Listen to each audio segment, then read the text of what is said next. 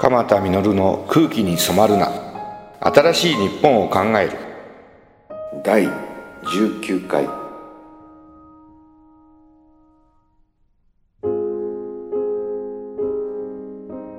放射線と健康被害。昨年暮れ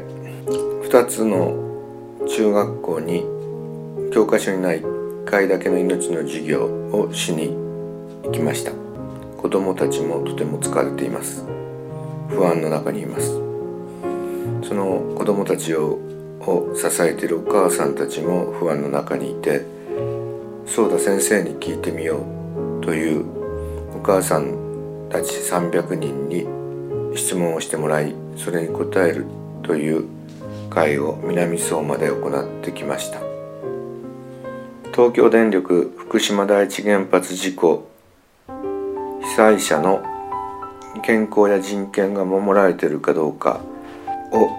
国連の専門家が日本へ調査に入りました。福島県の健康管理調査は十分でないと指摘しています。まず県民のあの外部被曝量の推定するねまあアンケート調査みたいなこの克明に2011 1年3月14日お昼頃何をしてたかとかねどこにいたかとか外にいたかどうかとかね帽子をかぶってたとか、まあ、そういうことってもう1年10ヶ月も前のことって覚えてないじゃないですか。でそれを書き込まないとなかなかどのぐらいの被曝量をこの間外部被曝量を受けたかわからないんですよね。で結局この調査に回答して自分の外部被曝量が分かってる人はたった23%なんです。でこれはあの国連の人権理事会が福島県の人々の健康を守る人権が侵されていると判断したんですね。これからまだ今年の6月に実際に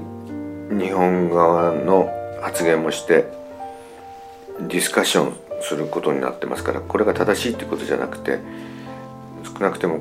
国連から派遣された専門家は不十分と言っているんですね。その通りだと思いますよ。2011年の3月事故当初からずっと放射能の見える化をするようにと言って外部被曝量なんかガラスバッジを県民全員につけてもらえば一人一人の外部被曝量が分かるわけですからね。実際のところそんなに高くない人がいることも分かってるしやはり人によってはたくさんの外部被曝を知らないで受けてしまった人たちもいるわけです。今更そのアンケート調査に答えてコンピューターで解析して推定値を出すなんていうのはもう全然非科学的ですよね。おかしいんです。ちょっとあの怒ってます。さらにですねこの県民健康管理調査の検討委員会がね秘密裏に開かれている準備会なんていうのがね。そんなのも指摘してるんですよ。専門家だけでなく地域社会も関わらなければいけない。プロセスの透明化を指摘してですね。当たり前ですよ。リスクコミュニケーションという立場から、まあ、よくリスコミリスコミというふうに最近言われてますけどね。国のある大臣からどうして自分たちは一生懸命やってるのに国民は信用してくれないんだろうと質問されたんで僕はね。やっぱりリスコミというのは当事者がその委員会に入ってたりしないとなかなか色のついて専門家だけ集めて審議会とか委員会が開かれてもそこでどんなにいい議論をしても国民は信用しない。福島県の人たちは信用しないという話をしました。その大臣はその次に作った新しい委員会では福島のお母さんを入れたりね明らかに原発に厳しい考えを持たれている科学者を入れたり随分こう発想を変えようと努力し始めたんですけど福島県のこの健康管理調査検討委員会っていうのはやはりなかなか問題があると思います。本来なら解体して新しいスタート切った方がいいと思いますね。ここでどんなにいい議論してももう県の子供持ってるお母さんたちがあんまり信用してないんじゃないかって気がするんですね。自民党の県会議員の方が入試って子供に張り張り替えるじゃないですか。抜く必要もないわけでやはり生え変わる時に乳歯はポロッとで落ちるわけです。それを保存しといていずれそのストロンチウム90が内部被曝をしてたかどうかはこれ検査で分かるんですよね。でそれを保存するように推進してったらどうかってこう自民党の県議さんが言ったにもかかわらず県はですねこの県民健康管理調査検討委員会のメンバーにメールで反原発命の方の主張でもあるようなこの入試の保存なんかはしなくていいんじゃないか拒否しちゃいましょうなんか拒否する科学的なデータを持ち合わせてる人いませんかなんて聞いちゃうわけね。とんでもないことですよね。だってこれものもしかしたらネガティブデータっていやストロンチウム90は全然被爆してませんっていうたくさんの乳児の子どもたち各地域のね心配されている浪江の一部の地域とか飯舘の一部の地域のに国や県の指導がしっかりしないためにその3月141516と水素爆発が起きている時にこの地域に行っちゃってる子供がいるわけですよ。断水してるからお母さんとちっちゃな子が外に並んで給水車で水をもらおうとしたりしてるんですよね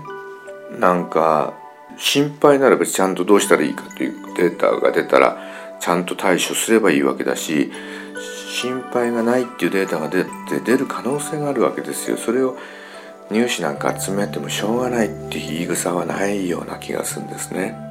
リスクコミュニケーションとしての初歩的なことを公務員として学ぶべきだし科学者も自分の専門だけ知ってればいいっていうことではなくてどう県民の人たちに納得してもらえるか安心してもらえるかそれををするには科学者もリスクコミュニケーションということを学ばないといけないですよね。結局第一番大事なのは隠し事をしない嘘をつかないってことなんですよ。透明性が高いっていうことだけがはっきりとみんな分かってくるとそこで議論されて決定されたメッセージはみんな受け止めてくれるようになるんですね。なんかとても悲しい状況ですよね。あの WHO がですね世界保健機関とんですけども独自にこの政府や県がやる調査とは別個に自分たちで調査した結果ですね。浪江町の一部で1歳児の甲状腺の生涯の被爆線量は122ミリシーベルト。飯舘村が74ミリシーベルト。南相馬市が48ミリシーベルト。福島市や伊達市は43ミリシーベルトなどとこう推測したわけ。もうあくまでも推測なんですよね。あの弘前大学の研究者が浪江の北側と飯舘の南側にいた人たち60数名の人たちの甲状腺の被曝量を実際に測定してるんですけども50ミリシーベルトを越した人が大人で5人 I131 の被爆をした人が47ミリシーベルト。大人で一番被爆量が高かったのが80数ミリシーベルトだったと思います。実測してるのは多分これだけだと思うんですね。で WHO もやっぱ生涯っていうふうにすると1歳の子供が生涯とすれば122ミリシーベルト被爆する可能性があるという。でこれはどういうことかというと甲状腺がんになる可能性はまあ今までだとすれば0.004%だったのが浪江町にいる1歳の女の子が甲状腺がんになる確率は0.037%へ増悪する実際には9.1倍リスクが高まると、まあ、0.037%ですから、まあ、1万人に3人ぐらいということで1万人に9997人は別に甲状腺がんになるわけじゃないので、まあ、ほとんど大丈夫って言えばほとんど大丈夫なんですけどもそれでもやはりリスクは高まるということですよね。そういうことを承知の上で子どもたちを丁寧に検診をして大丈夫なのを確認して検査もしないうちから大丈夫だなんて言わないことですよね丁寧に検査をしていくこと諏訪町病院でも福島の子どもたちの甲状腺検診を予約制で始めました。もう随分先までいっぱいですよ。みんな心配なんですよね。放射線だけの問題ではなくて医療でもあるいは自動車のリコールの問題なんかでも公害の問題でもそうですけどできるだけオープンにすること嘘をつかないこと。これを徹底することが大事ですよね。今活断層かどうかそれぞれの原発の敷地内などで再調査が行われてますけどもデータを全部オープンにして分かりにくいことってあるんですよね。でそういうの全部オープンにしてきちっとした議論が行われていくとまあまあどういうふうに考えればいいかっていうことが見えてくるしどう対応したら子どもたちを守れるかとか日本を守れるかっていうことが分かってくるわけですよね。でできるだけ2013年新しい年は情報を隠したり見えないものは見えなくていいやなんて思わないで見えないものをできるだけ見えるようにするのが県や国の仕事でそれをきちんとニュートラルな専門家や子供持ってるお母さんなど当事者ですよね。あるいは福島県の方々とか被害を受けてる福島県の方。当事者も加わった形で専門家だけに任せないことですよね。専門家の意見がものすごく大切です。でも同時にその一部にやっぱり市民が入ってるかどうかっていうのはものすごく大事でこれが民主主義を成長させるんですよね。2013年新しい年が始まりました。変な空気に負けないようになんか隠してもいいとか不安に陥れなければ嘘をついてもいいとかそんなことを子供騙しなことは良くないですよ。嘘ついて結局後で痛い目に遭うんです。嘘はいけない隠し事もいけない。できるだけ